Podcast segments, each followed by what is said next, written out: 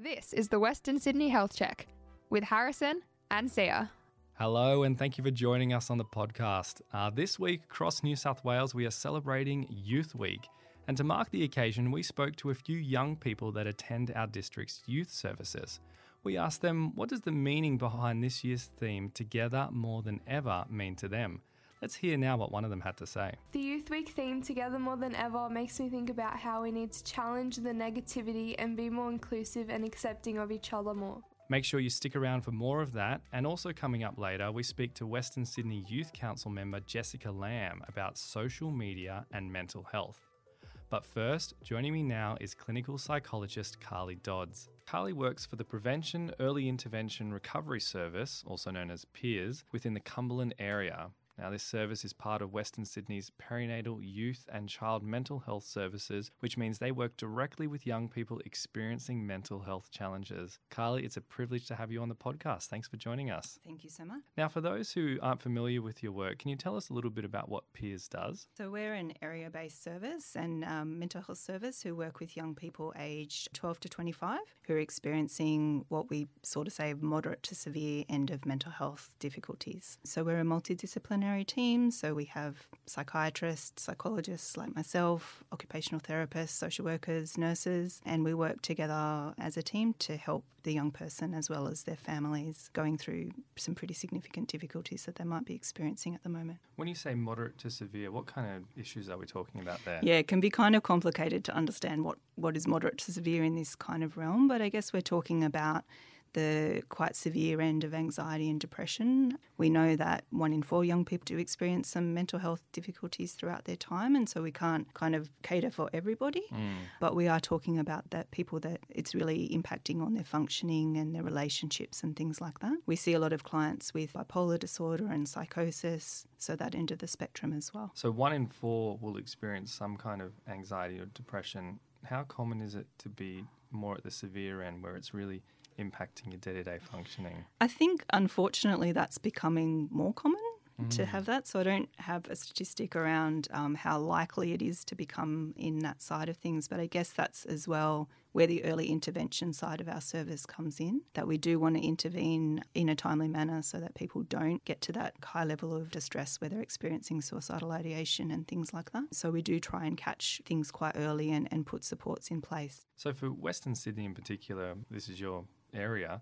What are the some of the particular concerns for young people, mental health concerns? I think it's really important to remember that adolescence is a really complicated time and that this is a time where young people moving a little bit away from families and, and relying more on peers as their social context. So really common things around school stresses and working out what might be coming next for them in terms of employment, things like that, relationship difficulties, difficulties with body image, sexuality issues, those sorts of things are really common in adolescence throughout across the board. And so I guess for people who don't have family supports or feel quite isolated in the community, that can lead to more significant mental health issues like anxiety and depression mm. and things like that. Um, and I guess it's important to recognise that in Western Sydney we have a very culturally diverse population. Yes. And so understanding of mental health issues in the community can be quite varied and there can be quite a lot of stigma. And so it is the case that for some communities it's much harder to reach out for help.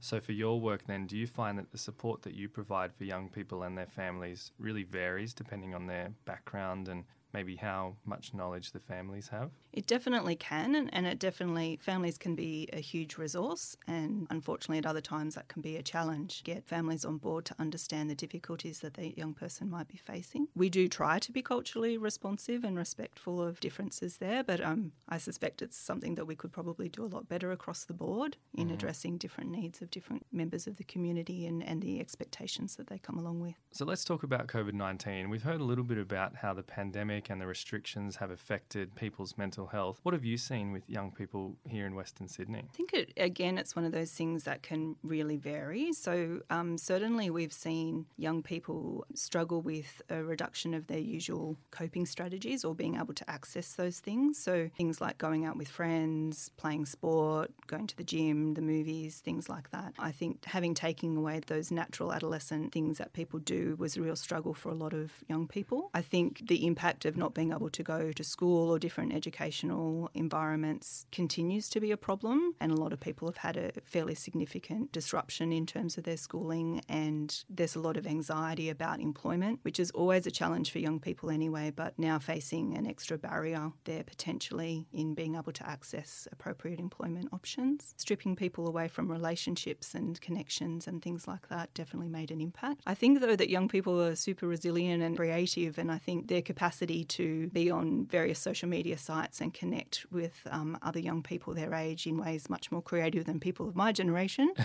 in many ways protected a lot of people from that deep sense of isolation and separation. Obviously, there's been massive challenges with COVID 19. I think there are some things that we can point to that are kind of innovative and interesting in how young people have been able to continue to connect with their communities. That is interesting. I know a lot of older people would say that social media isn't real connection and that mm.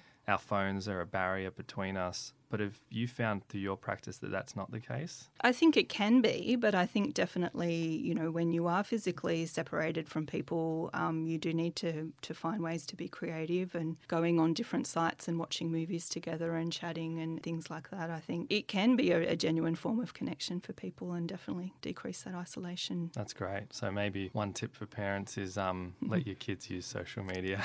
be cautious about that one.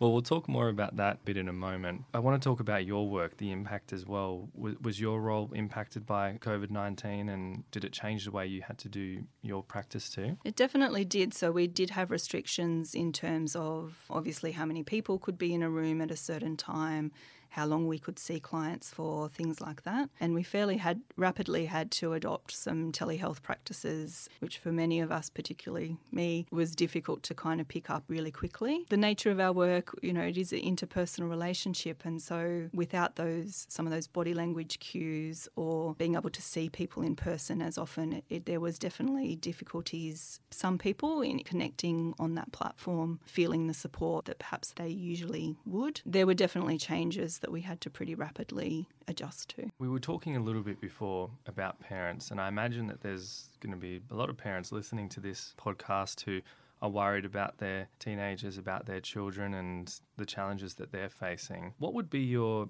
advice for people? What should they do if they sense that someone they know is struggling, having a hard time? Yeah, I think it's a, a super important question. I think what I find really interesting is that parents often understandably talk about wanting to protect their children and don't realise that also their children quite often are trying to protect them and so don't want to worry them. So parents will often say things like, Oh, I didn't know they didn't come to me and tell me these sorts of things. And often what we find is is that the young people are kind of, oh, I don't want to worry mum, she's got a lot to do, you know, that sort of stuff. So wow. I think the most important thing to tell parents is to ask the question, you know, to say something like, I've noticed you haven't quite been yourself lately. Is that something you'd like to talk about together? Those kinds of things. I think, yeah, opening the dialogue in a way that feels safe for a young person. Mm-hmm. So obviously not when their four other siblings are around or anything like that is just really the most important and to trust that they are a resource for their young person um, that parents often say i don't think they'd want to talk to me about this stuff but often young people are just waiting for an opportunity to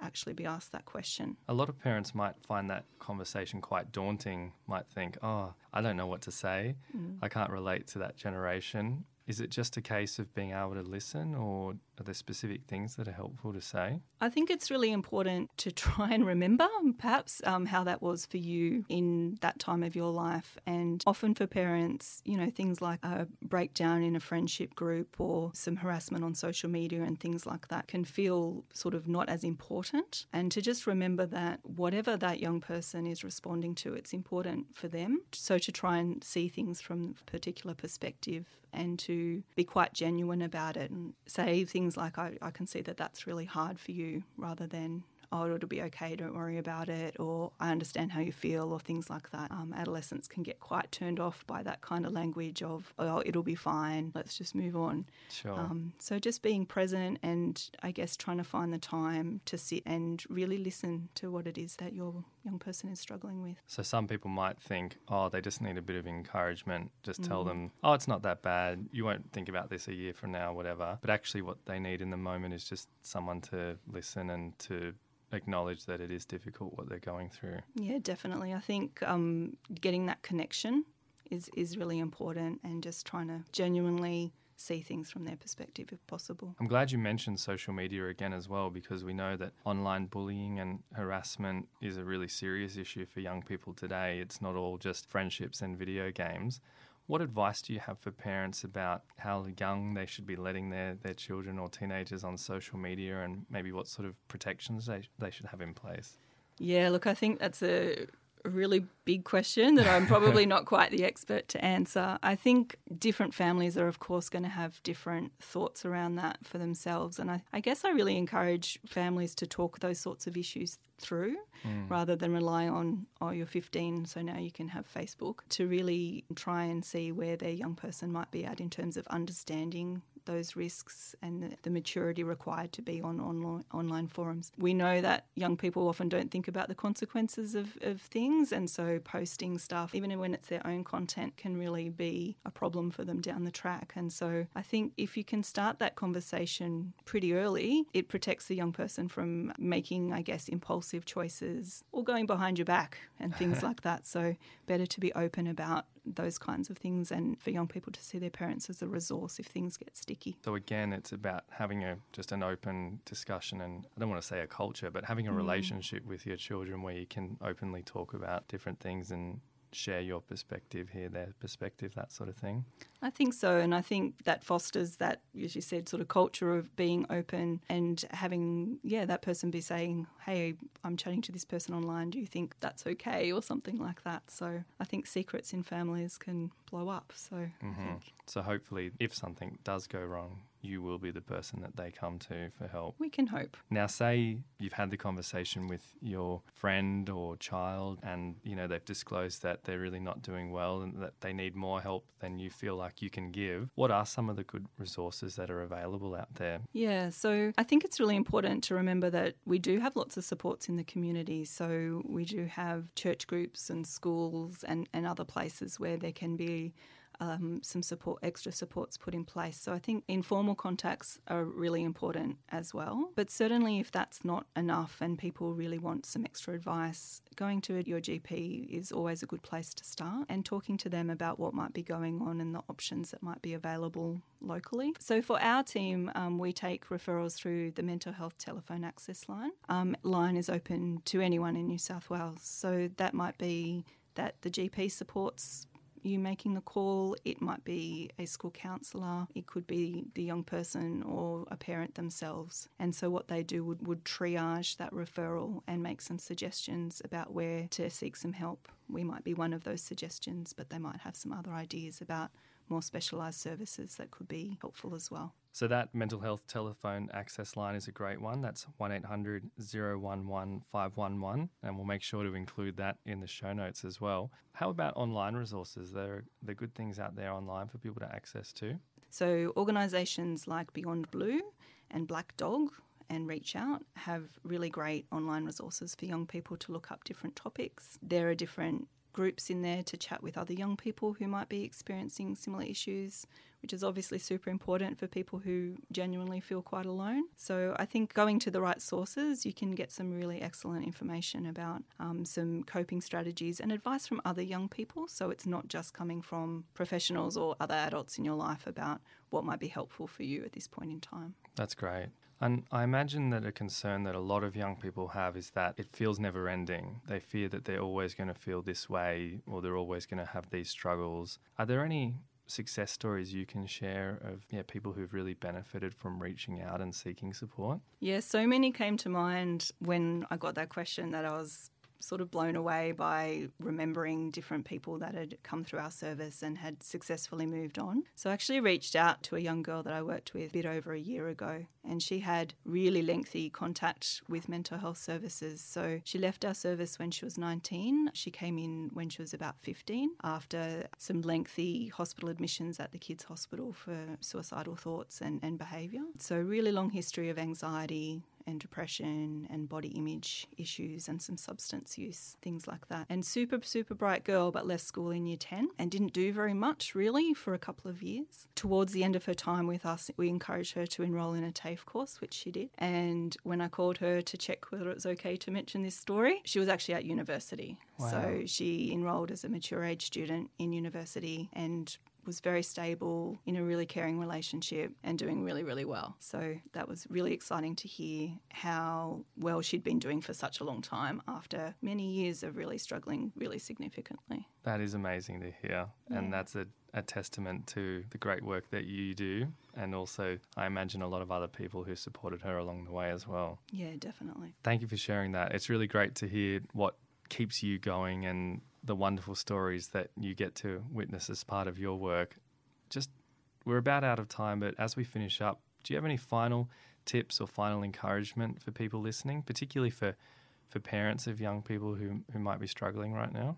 I think it's really important for parents to remember, as I mentioned at the beginning, to not be scared of asking the question, to really be able to sit and listen to your child, your young person in your care, and to try their best to understand from that perspective. The other thing that I think is really important for parents is to give choices. Often we see young people um, aren't quite ready for the support, and just be able to say, look, we could talk to the school counsellor or we could talk to a GP and just give people some options around that. And also to seek your own supports if you feel like you need that. Again, just like young people, parents often think they're the only ones going through this. They're often feared that they're going to be judged, that um, their child is going through this situation. So just remembering that there are other people who've experienced that and to get help for yourself if you need that too. That's so true. That's so important, I think, that when you're caring for someone, you need someone to look after you too. Carly, thank you very much for the work you do and, and thanks for your time today. Appreciate you joining us on the podcast.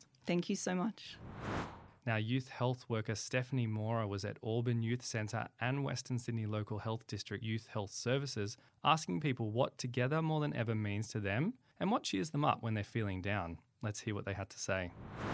With COVID, we've come to realise what we have and we've come to appreciate it more. And with the restrictions finally easing up, we are finally able to actually show the people we love our appreciation for them. And we're going to have to come together to really build our relationships back up. And what helps me when I'm feeling down, I'd say music and musicals. I also really enjoy writing when I'm down because it helps me actually get my feelings out and be able to process them.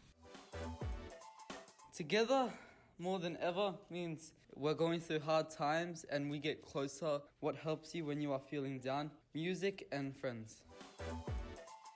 When I'm feeling down, I like to listen to music. I play video games and sports, especially soccer. Together more than ever to me means being together as a family or a team. How great was that to hear? Thank you, Stephanie, for bringing that to us. Uh, music is definitely a universal language. Uh, it's so great to hear that that resonated with so many young people. Finally, joining me is our last guest on the podcast today, a member of our youth council, 23 year old Jessica Lamb. Jess is a pharmacist at the Children's Hospital at Westmead, and she gives her time to represent the voice of young people in health discussions and projects that affect them in Western Sydney. For Youth Week, we're talking all about youth mental health. And so I wanted to know from your perspective, you know, what are some of the common mental health concerns for young people in Western Sydney? I think that with Western Sydney, a lot of it kind of varies with mental health. It's such a broad spectrum with mental health. I guess in a lot of youth, you often see mental health issues like depression, anxiety, suicidal ideation.